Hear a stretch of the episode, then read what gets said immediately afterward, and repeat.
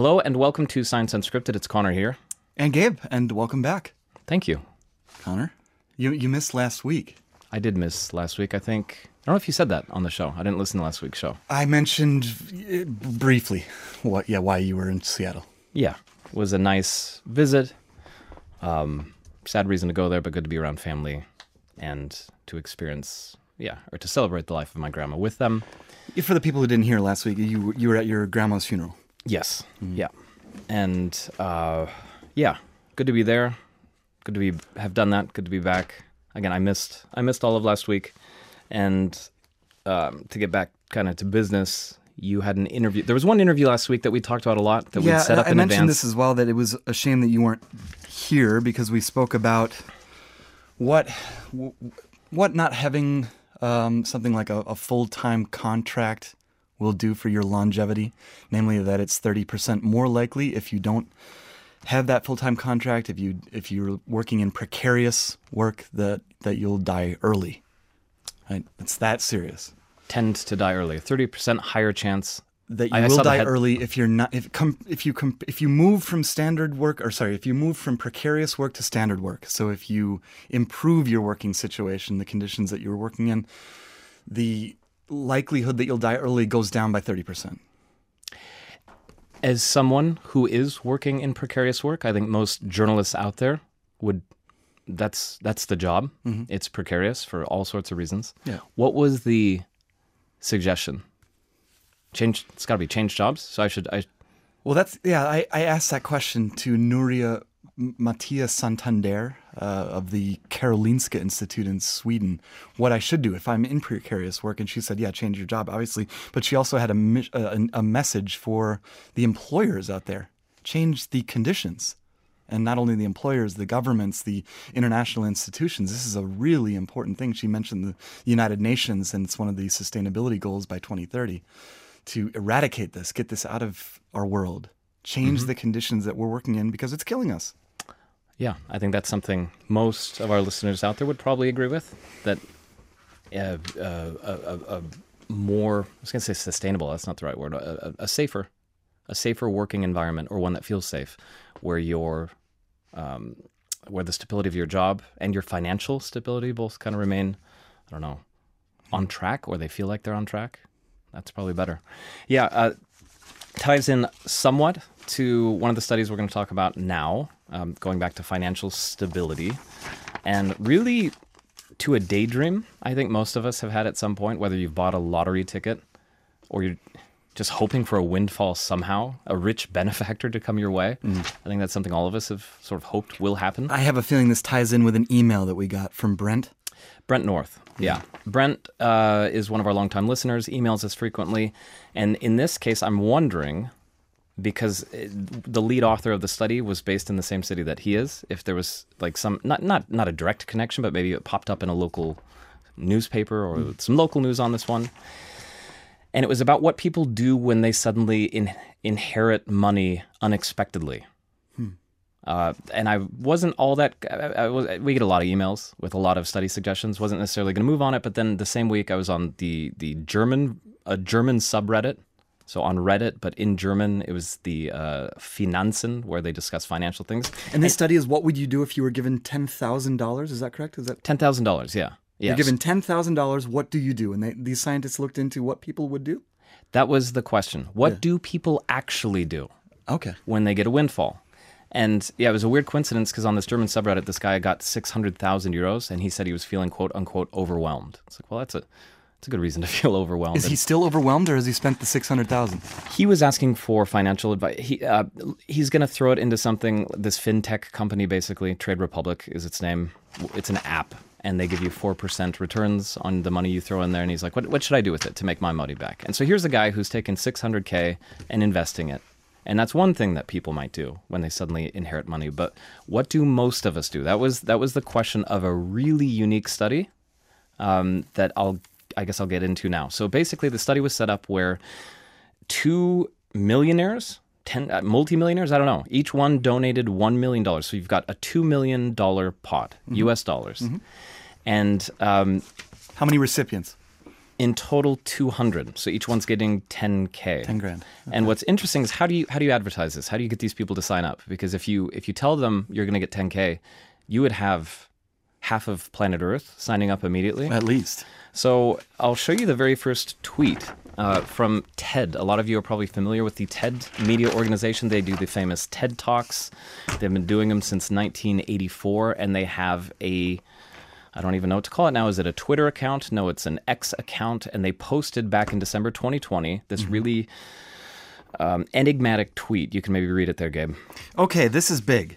I'm recruiting people to participate in a one-of-its-kind social experiment. It will be exciting, surprising, somewhat time-consuming, possibly stressful, but possibly also life-changing, with a big picture, question mark, mystery experiment. Yeah, the hashtag mystery experiment is where you can kind of follow this whole story, in addition to the actual scientific paper, which I'll get to in a second. So this was posted in December 2020, middle of the COVID pandemic. I think the first vaccines were being rolled out. A lot of people online. You had to be following this account or see that tweet, and you're like, what? Mystery experiment? Maybe I should sign up. People signed up not knowing what it was. And 200 people like Willy Wonka got the 10 grand? The golden ticket. Yeah. Yeah, and they got this email in their inbox, and I followed some of the tweets where people, they won, you know, they got through, and some of them legitimately thought this was a scam operation that they were going to get tricked into losing money. So it actually required the head of TED to send a personalized video saying, no, this is real. You really are going to get a PayPal transfer of $10,000. And it's like, okay, so what are the conditions on this one? Yeah. They had a select list of countries, first of all. The U.S., the UK, Canada, and Australia in the list of high-income countries. English-speaking world, yeah, okay. And the other ones were Indonesia, Brazil, and Kenya. Okay. And so you had to be in those countries, and then you were split up into two groups, so 100 in one group, 100 in the other. So in the one group, they're going to give you 10K, and you just have to fill out these surveys at month 1, month 2, month 3, and month 6. How are you spending the cash? What are you doing with it? Okay. And you had to get rid of all of it by month 3. Month 3. That was one of the conditions. Mm. One of the other conditions, you had to have at least 100 followers on Twitter. So this is really, or X. Oh, I'm out. X. You're not even. Do you have one? Okay. Do you have one follower? Get back to the sides. So a couple conditions there, but once you met them, you got the cash transfer. In group 1, do whatever you want, just fill out the surveys. Group 2, do whatever you want with it, fill out the surveys, but tweet about it. Uh-huh. And that was kind of the point, I would say, of this study. Do people, first of all, what do they do when they suddenly get a windfall? Yeah. And secondly, do they behave differently with that money if they know they're going to publicly talk about it? Okay, well, what did the first group do? The ones who didn't have to tweet about it? If you're going to group them both together, and that's what the authors did, and it does make the most sense, most of them... their official number is most of them gave away most of their money. Really? Which is crazy when you think that for some of these people in the countries where, let's say, the average dual income in a household is $100,000. I was going to say pay off your debt, yeah. Right. But so if you're living with someone and together you make $100,000, this is 10% more than you would make. So it's nice, but it's not completely life-altering.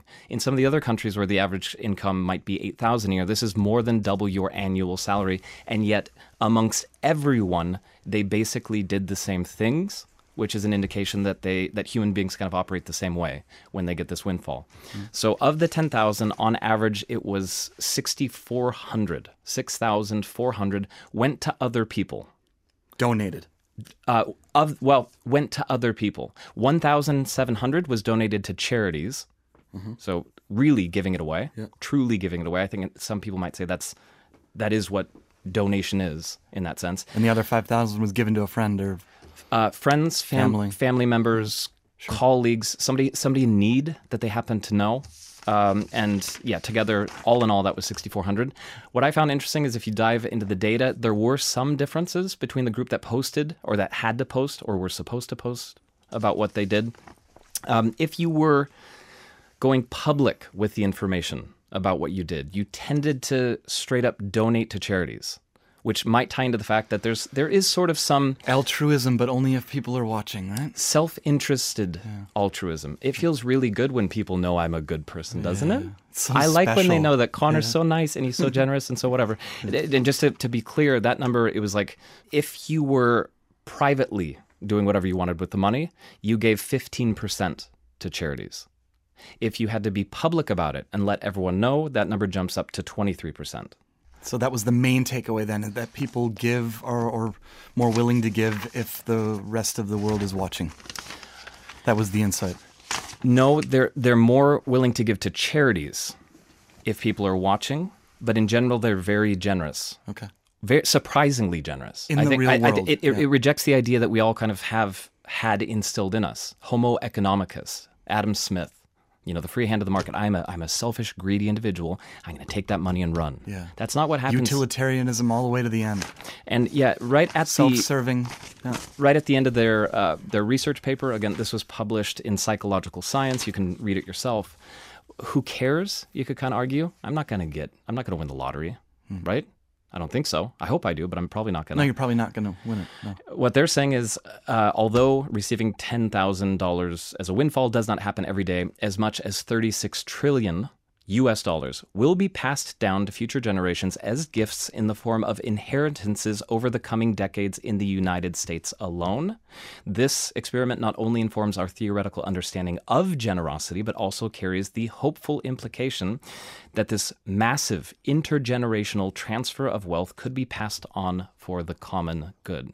It gives us an idea of what people do with it and really how happy it makes us and how good it feels to be able to share it with other people. And it's kind of, we don't talk about a lot of hopeful studies or like inspiring, optimistic, but I thought that one fit into the pattern of them, or the relatively few studies like that. Yeah, thank you, Connor. Thank you, Brent. And I guess the question for the listeners, what would you do with 10 grand? Well, they might do. Or are you surprised that people actually are giving to others? Yeah. Well, and would they be like, my favorite participant in the study, who was nowhere to be found, and this was buried deep in the scientific paper, one participant failed to complete any surveys, data missing. So whoever he or she was... Did he get the money? Got a $10,000 PayPal transfer and was like, joke's on you, I'm out of here. And so it's not actually 200 people, it's 199. And some others only spent 1,000, four of them. And then they had $9,000 left. And when the study, what did TED do? Did they force them to pay him back? I don't think so. Well, they probably saved it. Hopefully, yeah. So it's kind of. I mean, that's an active thing. A lot of. What would you have done with $10,000? Real quick. I have no a vacation with my family would be part of it. Where are you going? I'd say half. It would have to be a place that I don't know, the Maldives. Some place like that it's like too luxurious and too out of budget. Maybe an African safari, something that's expensive, prohibitively expensive, but now we can finally do it. But that would be like half of it. It's funny because I think I would have done, five for me, and then five, let's do something good. Let's do something, I don't know. Mm-hmm. What would you do? I don't know. No idea. Okay. Good answer. Let me see. Go to the movies? The movies, plural. That's it for now. Bye. No. Email us with your... Oh, yeah. Email. Oh, yeah. If you guys want to know, then su@dw.com. That's how we do it. Science Unscripted.